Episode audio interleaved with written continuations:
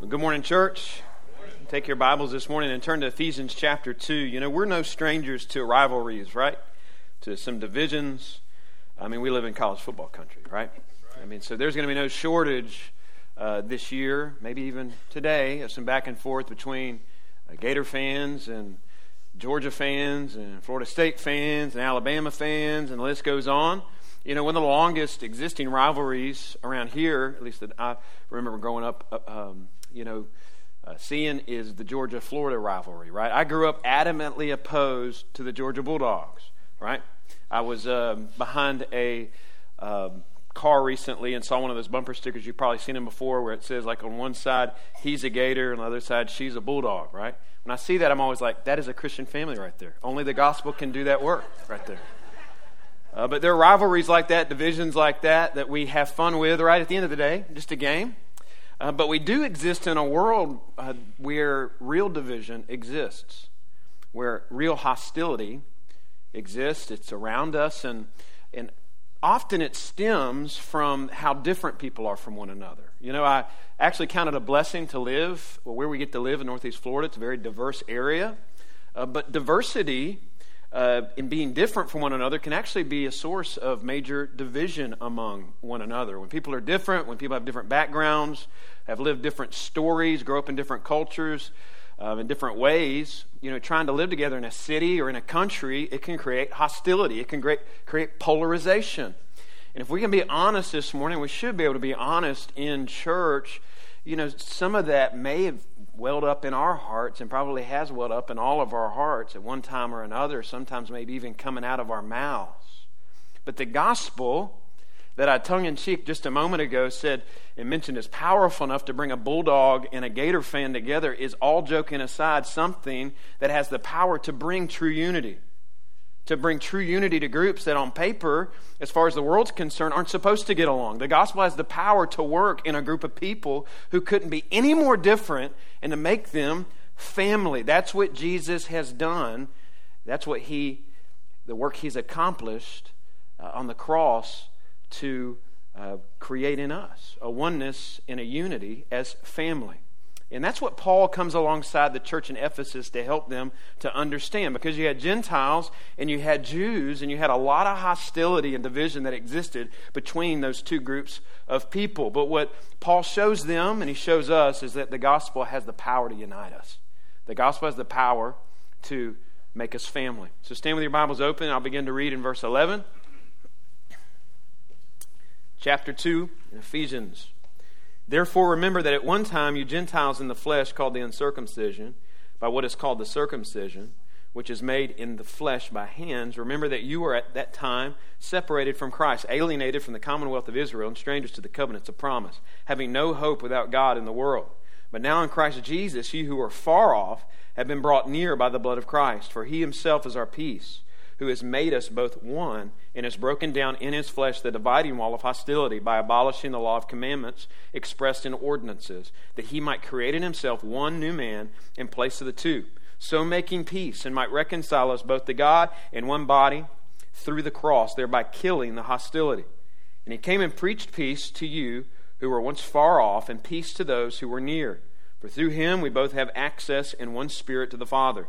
So then you are no longer strangers and aliens, but now, or but you are fellow citizens with the saints and members of the household of God, built on the foundation of the apostles and prophets, Christ himself being the cornerstone, in whom the whole structure being joined together grows into a holy temple in the Lord. In him you also are being built together in a dwelling place for God by the Spirit. Now, isn't that very clear on our first reading through it? Not at all, really, right? It's been a very long week of study. So let's pray that God would have a seat as I pray that God would help all of us to learn this morning. Lord, I pray that you would be our teacher, that your Holy Spirit, who is our teacher, would guide us and teach us and show us the things that we can't see on our own uh, for our good and for your glory. We ask these things in Jesus' name. Amen. So, Paul is aware, remember, he's in a prison cell in Rome. He's had a messenger from the church of Ephesus come and give him a report on how the church is doing. And he's heard in that report that there's hostility, that there's division in the church in Ephesus between Gentile Christians and Jewish Christians. And to tackle this issue, he decides to directly address Gentile believers in the church. And he begins in verse 11 by telling them, Remember. He says, Hey, I want y'all to remember something. I want y'all to come back with me. Let's take a trip down memory lane. And I want you to remember where you were when Christ met you. I want you to remember all that God's done in your life and how all of that should be leading you in your church to experiencing not division in your church, but unity in your church. So the first thing that he reaches back, takes them back to remember a past reality about their life that'll help bring them to a place of unity in the church is this. Number one, two points this morning. Here's the first one. He reminds them and gets them to remember that they were once separated from the hope of God. Separated from the hope of God. I want you to be mindful this morning as we walk through this. The Gentile story is our story. Who were we before Christ? Separated from the hope of God. Verse 11 says, Therefore, remember that at one time you Gentiles in the flesh, called the uncircumcision by what is called the circumcision, which is made in the flesh by hands. Time out there, all right? If you weren't raised in church, if you've never read the Old Testament before, if this is all new to you, you just woke up a little bit a moment ago when we stood and read this text because you could have sworn I said the word circumcision in church. What in the world? Why, why is he talking about that? If you're a little confused about that, that's understandable, okay? But what we're entering into right here is thousands and thousands of years of Jewish history. All right, thousands of years before this, thousands of years ago, Genesis 15 records that God chose the family of Abraham, a family that grew into a big nation called Israel, uh, to be his chosen people his chosen people through which he would bring the Messiah into the world to save the world. And for that nation, the Jewish people, God chose, I don't know why, I don't know all the reasons why, right? But God chose in his sovereignty to give them an outward sign that would separate them from other people in the world, and that outward sign was circumcision. And if you weren't in that community, if you didn't bear that specific sign, you and your family were Gentile outsiders. You were outside the covenant community of God. And for centuries, you had these two groups, and you had this hostility that began to develop, this division that began to develop between those two cultures. Right? These two cultures hated each other. The Jewish nation got to a place where they felt like they were better than the other culture. Right? They should have been a, nation, you know, if they would have uh, understood God's heart, they would have had a heart for all nations. But along the way, they lost that heart that they were supposed to have for the peoples of the world, and they grew to despise pagan Gentiles. And you know what? Gentiles returned the favor. They despised Jews. They called each other names. The Jews didn't let their kids near Gentiles. In fact, this hate ran so deep that if, let's say, a Jewish young man in those days, in those ancient days, in some kind of Romeo and Juliet story, fell in love with a Gentile young lady and they ran away and got married, they'd actually hold a funeral service for that Jewish young man in the community because, as far as they were concerned, that young Jewish man from that point on was dead to them. So there's a long history of hostility between these two groups, and that's still looming in the church in Ephesus. It shouldn't be, but it is. There was friction, there was tension. Right? You had these two groups clashing over cultural differences. The Gentiles were feeling pressure from some Jews in the church, Jewish believers, who weren't thinking right, who were putting pressure on the Gentile believers to adopt certain practices, i.e., circumcision, in order to be a real serious God follower. All right? and If one of those Jews was the one teaching the new members class, there's no, no wonder the Gentile men weren't signing up for the new membership class. So Gentiles were feeling judged, less than, feeling like outsiders. There's all this friction, all this division. But notice how Paul deals with it. He didn't like take out like a rifle of, of truth and just aim it right at the Jewish believers. Kind of takes an indirect route. It's very interesting. He instead turns to the Gentiles. He turns to the Gentiles in the church and he said, Hey, let's me and you have a conversation. Let's go back and let's remember who you were before Christ. Let's remember how you got into the family of God. Let's me and you, Gentile believers, have a little conversation. And the Jewish believers, they're going to kind of listen in, kind of on this conversation. And we're all going to learn together and we're all going to get on the same page while all of us should be like acting and interacting and treating each other like family and loving one another. He says in verse 12, again addressing Gentile believers. Remember that you Gentile believers were at that time separated from Christ, alienated from the commonwealth of Israel, and strangers to the covenants of promise, having no hope and without God in the world. Now, Jewish believers are standing there as this is being read out loud in the church of Ephesus, are probably going, mm-hmm, you tell them, Paul. They're, they were. They were outsiders. And Paul uses three words to describe how hopeless the Gentiles were before Christ. And by the way, again, this is our story too. What are the three words that he uses? He says, one, you were separated. You had no relationship with God at all. Two, you were alienated. He says you were alienated from the commonwealth of Israel. You didn't belong to the nation of God's people. You didn't have the right passport. You didn't have the right papers, the legal papers. You were outsiders. You were excluded. And the third word is strangers. Strangers to the covenants of promise. Think about that. They were raised in these Greco Roman polytheistic families for centuries and centuries who taught them nothing about the faithfulness of God.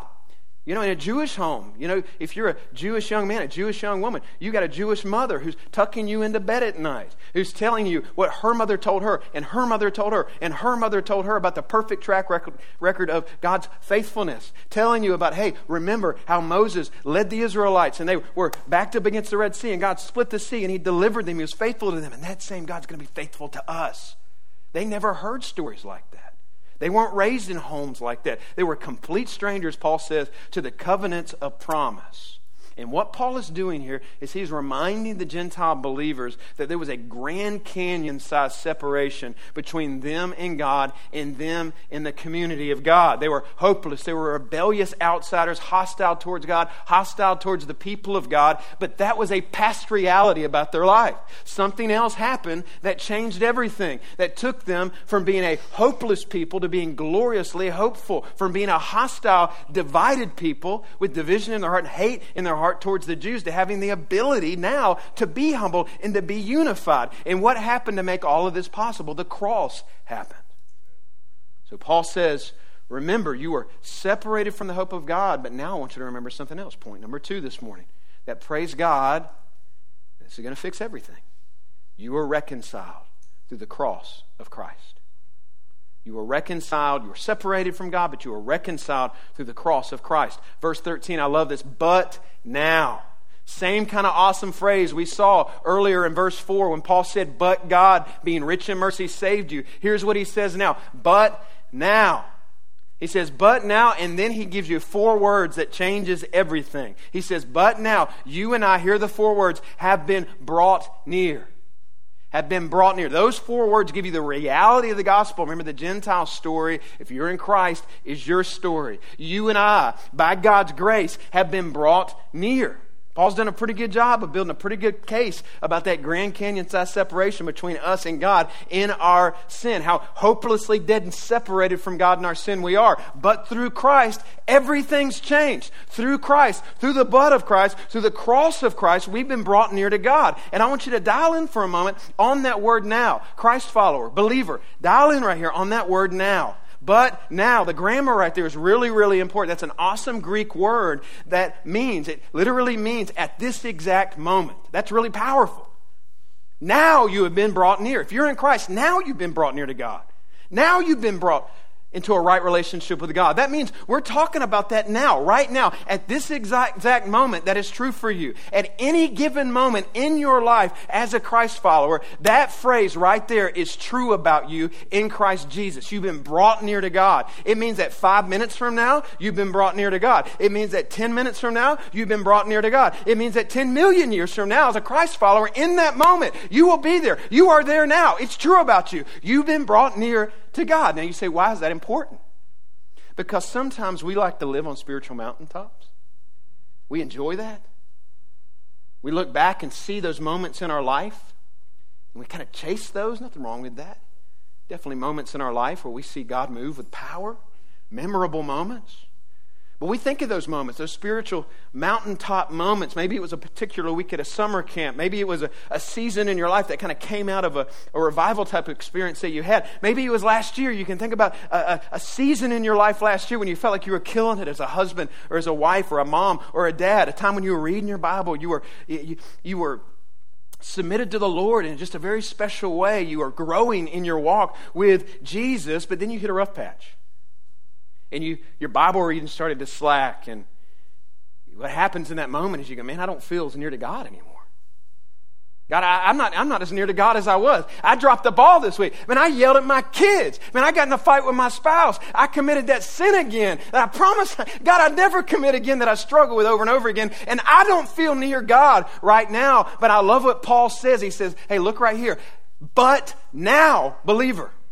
This is talking about your position in Christ. Positionally in Christ, whether you're on the mountaintop or you're in the valley, God loves you exactly the same positionally in Christ Jesus. Amen. His love for you does not rise and fall with your performance spiritually. And the enemy has convinced some of you that that's true. Listen, do we fight sin? Do we confess sin? Do we denounce sin? Yes, yes, yes. But we never forget all the while that right now, in this exact moment, five minutes from now, in that moment, last night, no matter what you did, no matter what your struggles, no matter what your right now looks like, you've been brought near to God. There's nothing you can do to make God love you any more or any less in Christ Jesus. And in fact, I'd argue that a major key to, to, you fighting sin, a major key to you experiencing victory, a major key to you experiencing intimacy in the nearness to God that you long for is primarily a product of remembering that you're already near to God. Amen. That you are near, you are forgiven, that you are accepted by God in Christ Jesus. You are His, you are His child, you're in His family. He's brought you near. The language here also is, the, the grammar here is, uh, it's the idea that this has already been completed, that this is done, and it's been done for you. You've been brought near. It, the work's completed. Christ is the one who's done the work. It's a complete work of the grace of God, which would have been a very healthy reminder for some of those Jewish believers who were listening in as this letter was being read out loud for the church of Ephesus on the day that it was delivered to them, for them to hear as well. They're all hearing about the grace of God right here.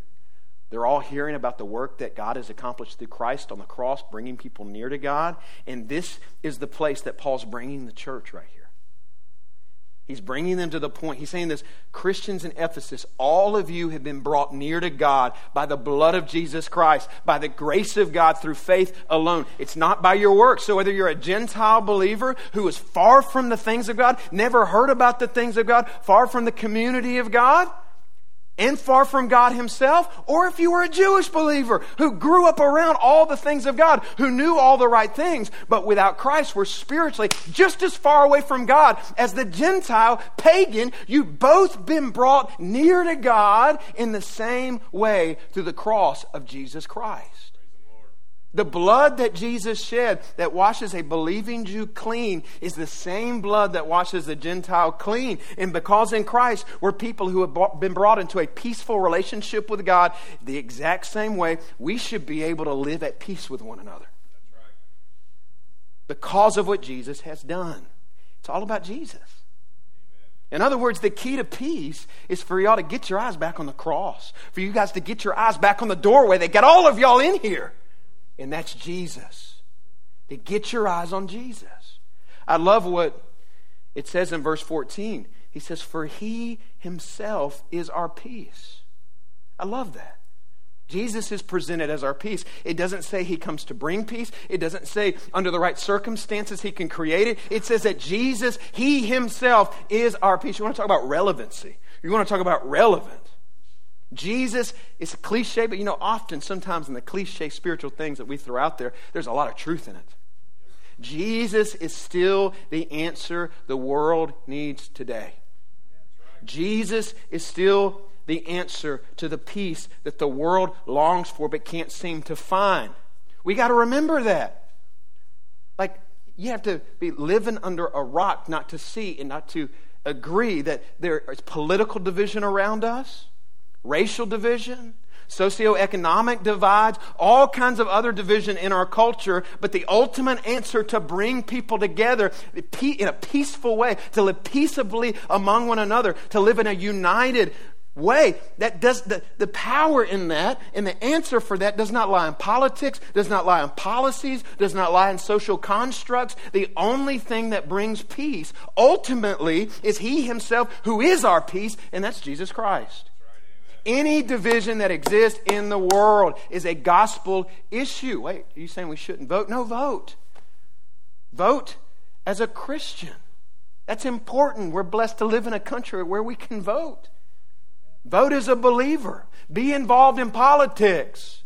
Just understand this that the biggest impact you can make in this world and in this community when it comes to creating peace or bringing peace to situations into a community is something that you can do beyond your vote.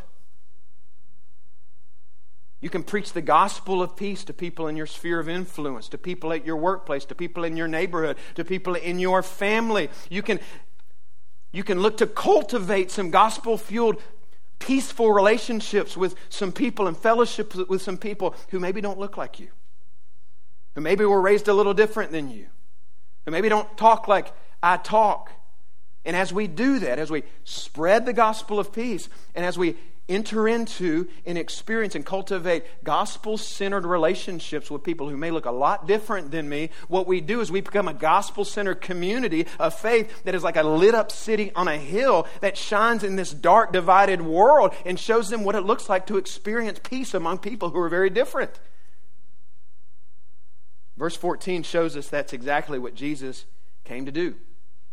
It says there in verse 14 Jesus has made us both one and has broken down in his flesh through the cross the dividing wall of hostility. Man, the Gentiles would have immediately understood and seen in their mind's eye exactly what Paul was referring to. They would have seen in their minds that actual wall in the temple that existed at that time that the Jews built, a literal wall that was built to keep them out, to keep them out in the court of Gentiles.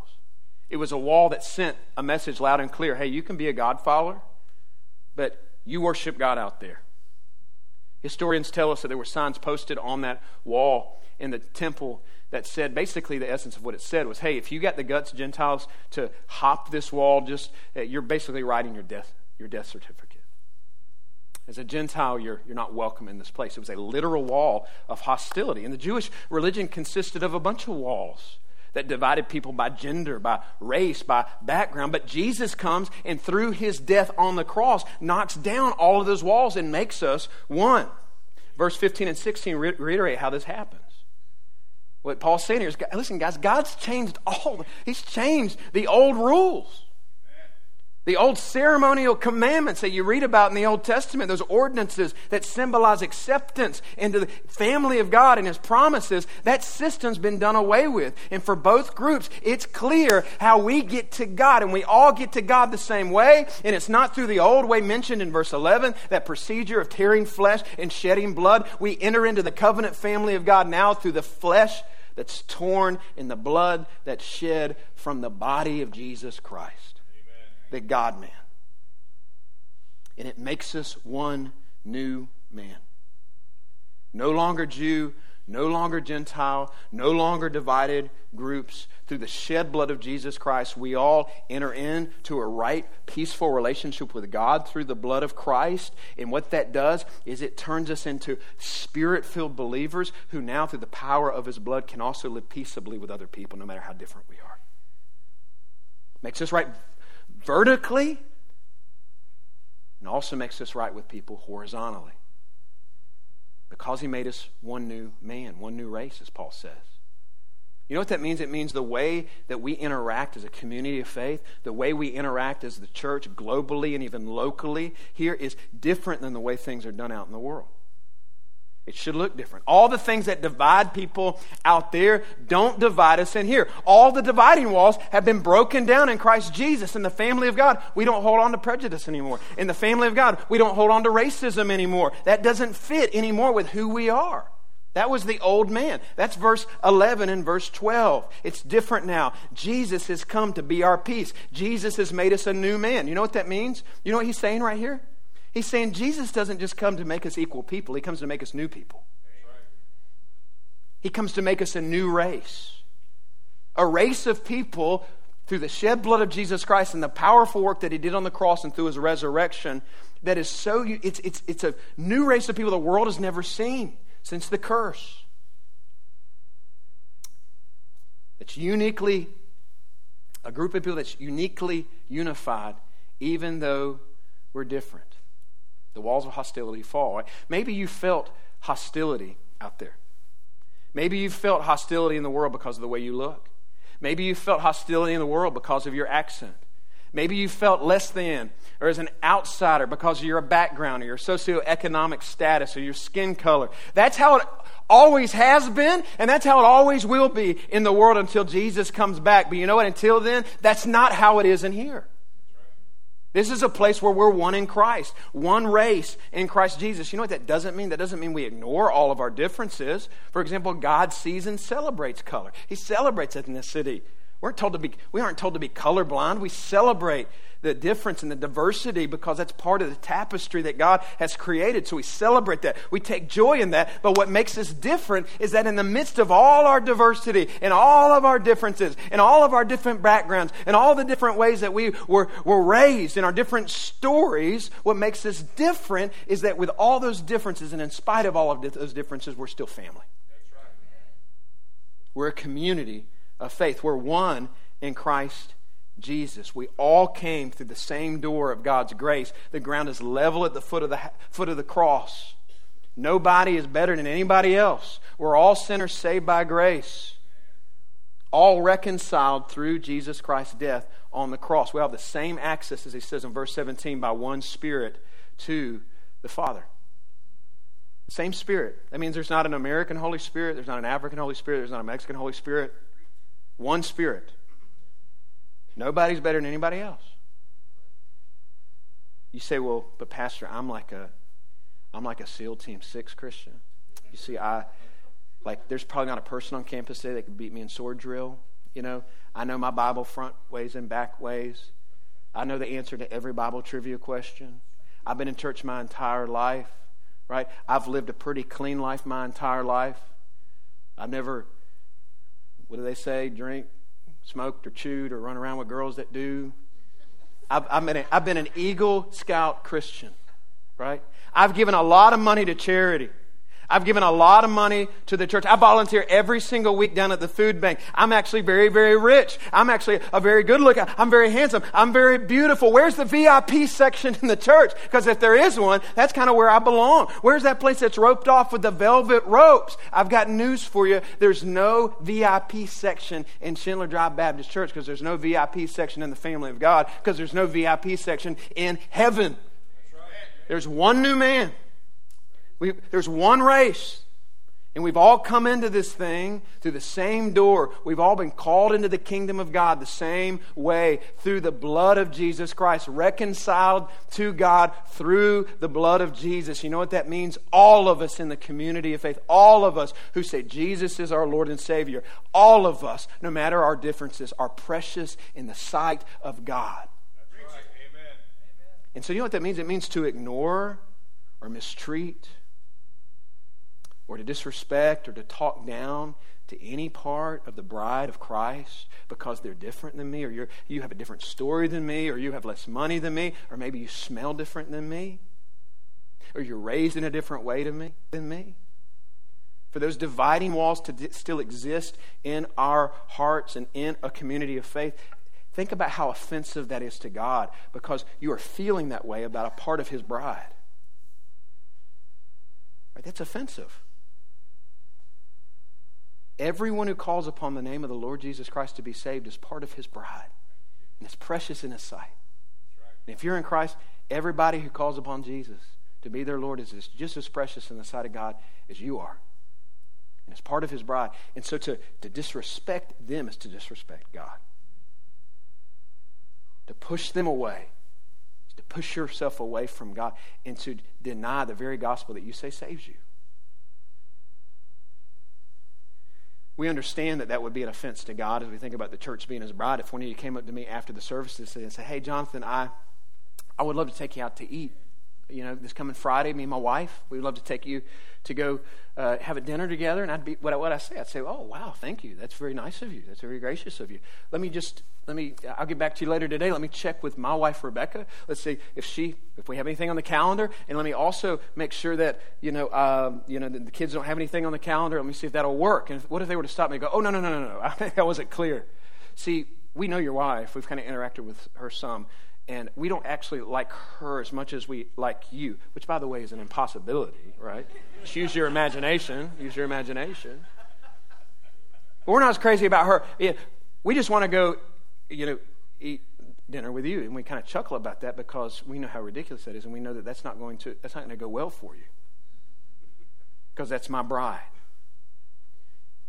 That's my bride. And the church is the bride of Christ. You know what that means? It means you can't say, hey, I love Jesus. I love singing songs about how much I love Jesus. Jesus, I want to spend time with you next Friday night, but don't bring your bride because I don't like her as much as you. I've got issues with some people in your church. Some of your people, that's inconsistent with the gospel that you say saves you. And when Paul said this, these Gentiles, when they heard it, it would have been so revolutionary. It would have been difficult. And sometimes things like this are difficult. What do you mean? New people with the Jews? A new race? A new family with the Jews? My whole life, I've been trained and conditioned to stay away from them, to hate them. There's real friction, real tension. He's saying, yeah, but not anymore. He's created us into one new man, one new race. See, there used to be two groups. There used to be other groups. You had Jews and Gentiles and other groups. What Paul is saying is there is a new distinction, a new New Testament standard. And here's the standard it's no longer about Jew and Gentile, it's no longer about this group and that group. Really, the question is this when it comes to fellowship and community are you a Jesus follower or have you not met him yet? Those are the options. And if you're a Jesus follower, you've joined a brand new race of people. You're part of a brand new family that's made up of different tribes, tongues, and nations, that's made up of people with different ethnicities and backgrounds and personalities and different stories and different looking bank accounts. And the cross that supernaturally connects me with God now supernaturally connects me with my new family some of whom may look very different and sound different. Everything about us can be very different. But if I ask the question to someone, hey, are you a Jesus follower? No matter how different they are from me, have you met Jesus? And they say yes, you're my people. That's the difference. Paul said in Colossians chapter 3, verse 11, he said, here, he said the word here, in here, in the community of faith, in the church, there is no Greek, there is no Jew, there's no circumcised or uncircumcised, barbarian, Scythian, slave, free, but Christ is all in all. Do you know Jesus? That's what really matters. If so, you're my people. Do you know Jesus? You're my people. And the cross that reconciles me to God reconciles me with you in spite of our differences, in spite of our different backgrounds. I love this. You know what this means? It means I can go across town where they're in Christ I can go across town where there's a neighborhood that might look different than mine. I can go down to the homeless shelter and see people who look different than me, who struggle differently than me. I can go into affluent areas of our city uh, I, where people look different and live different than me, but who are Christians. I can go across the world literally where there are cultures that look different than my culture, where they listen to different music that I wouldn't necessarily listen to, where they eat foods. I've been to places that I wouldn't dare to eat, and I'm only eating there just to be polite, but I've never eaten again. I can go into places where people are so different than me. Different backgrounds, different stories, different experiences. I, I couldn't be more different from them. But here's the question Hey, do you love Jesus? Yeah, I love Jesus. I love Jesus too. You're my people. That's right. You know what that means? I've got more in common with someone from a completely different culture who eats a different, completely different kind of food, listens to a completely different kind of music I've got more in common with a Christian who is from a different culture and likes all those different things that are way different than things that I like. I got more in common with that person than I do somebody who is my people, who connects with me with the things that I listen to and the things I watch and some of the ways that I think. And some people that I would naturally probably sit at the lunch table with. Now I got something more in common with people all across the world who may be very different from me in very different ways, but there's a big thing now that we share in common that overshadows everything, and that's Jesus. Jesus Christ. You're my people. Because now we're part of the same eternal team, we're part of the same eternal family. Hey, we came through the same door of grace. We serve the same King, King Jesus, who came and died to bring us near to God. And as His church brings us near to one another. You know, to summarize all this, Paul gives us some pictures here. at the end, he gives us, Paul loves metaphors. By the way, us Southerners love metaphors. Y'all know that, right? You probably think of your grandma or grandpa or your mom or dad who throw out little metaphors, little funny little meta- Southern metaphors. I actually looked up some like popular Southern metaphors this week, and here's one of them that I found. All right, this one says, "His cornbread ain't done in the middle, if you know what I mean." Some people in other places, they might be like, what in the world? We kind of understand what that means, right? A lot of the southern metaphors are actually kind of mean. Listen to this one. It says, if brains were leather, you wouldn't have enough to saddle a June bug. kind of reminds me of my, dad, my middle school. My dad used to have, like, sorry, he's, he's a few french fries short of a Happy Meal. He's talking about me, you know, as a middle school boy. Paul, we like metaphors. We're visual learners. I don't know if you're like me. I like pictures, picture books. If I went to the library when I was in school, I was looking for a picture book. Give me, some, give me a book with some pictures that I can at least take a break and look at. But we're all visual learners. We like metaphors. Paul knows that. And so he ends by giving us a few pictures. And he's actually a metaphor mixer. He would just mix the metaphors. And he's already given us one, you know, being part of a family, him calling us a family. That's a metaphor. He's using the idea of family to help us understand how we relate to each other in Christ. Right? We're family. Anybody who calls upon the name of the Lord Jesus Christ to be saved is now in your family. And then he shifts and goes to the metaphor and he says, You are now someone who's received new citizenship into a new kingdom. That's encouraging. And then he shifts again and says, He uses this metaphor. He says, You're the household of God, you're the temple of God. You see it? That's what he's calling us the temple of God. The temple was a very cherished part of Israel's culture and history.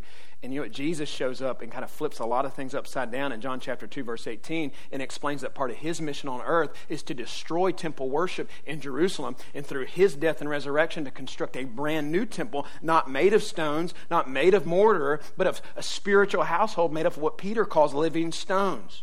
A living temple made up of redeemed people like us, Christians. And it's called the church. You know what that means? It means that the Spirit of God no longer just dwells in a temple, His Spirit lives in us. His Spirit lives in us. We are the church. We are His temple in this world. What that means, hey, that temple in Jerusalem that used to be the center of God's activity in the world, now the church is. The church is the center of God's activity in the world through which He accomplishes His mission, through which He shines a light of hope through but you know, if we think about we're the living temple, if we think about what actually happened in the temple, can you picture it in your mind? It'll help us understand who we're called to be as the living temple. You remember what happened in the temple when Jesus is on the cross? And his flesh has been torn and his blood is being poured out. He's absorbing the wrath of God in our place. And what does he say? It is finished. And what does the Bible tell us happened in the temple? The veil that separated people from the Holy of Holies, the holy presence of God, it tore in two. Paul says here that in that moment the walls of hostility fell and were removed. And that's a picture that can help us understand who we're called to be as the living temple of God today. We're in a world, hey, we're, we're sinful people who've been saved by grace, who've been made right with God vertically. The veil has been torn. We've gained access to a, a holy God through Christ. His Holy Spirit has been poured into our lives. We're at peace with God vertically, and now horizontally we live at peace with others. There's no more relational barriers in here that you see out there. They've been removed in Christ Jesus, and that makes us a very different people from people in this world. You should be able to distinguish that, the living temple of God, from the people in this world. We should stand out. It should be a place where we're squashing hostility, we're squashing division. You know, it, it may not work that way at your workplace, it may not work that way at your school there still may be walls of hostility that stand in your family, in your extended family. You may not feel that when you turn on the news or in other places in this world where things feel hopelessly divided and where dividing walls exist based on appearance and background and a lot of other things. But in here, we're gloriously different. This is a place where everybody, anybody in Christ ought to feel unconditionally loved and embraced and accepted because Christ came not to just put a dent in hostility, but to kill it. Amen. To kill it. And when things aren't that way in our hearts and in a church, in our lives, I think sometimes it's probably because we've gotten our eyes off of the reality that heaven is going to be a very diverse place. And if it's going to be diverse there, it's going to be a lot of people with different personalities, all centered around Jesus, fellowshipping together, loving one another as a big family. Let's not wait till heaven to start experiencing that. And it's also simply because we've taken our eyes off the cornerstone, Jesus Christ, who came and died on the cross to bring us near to God. And if we've experienced that, He's going to bring us near to one another. Let's pray.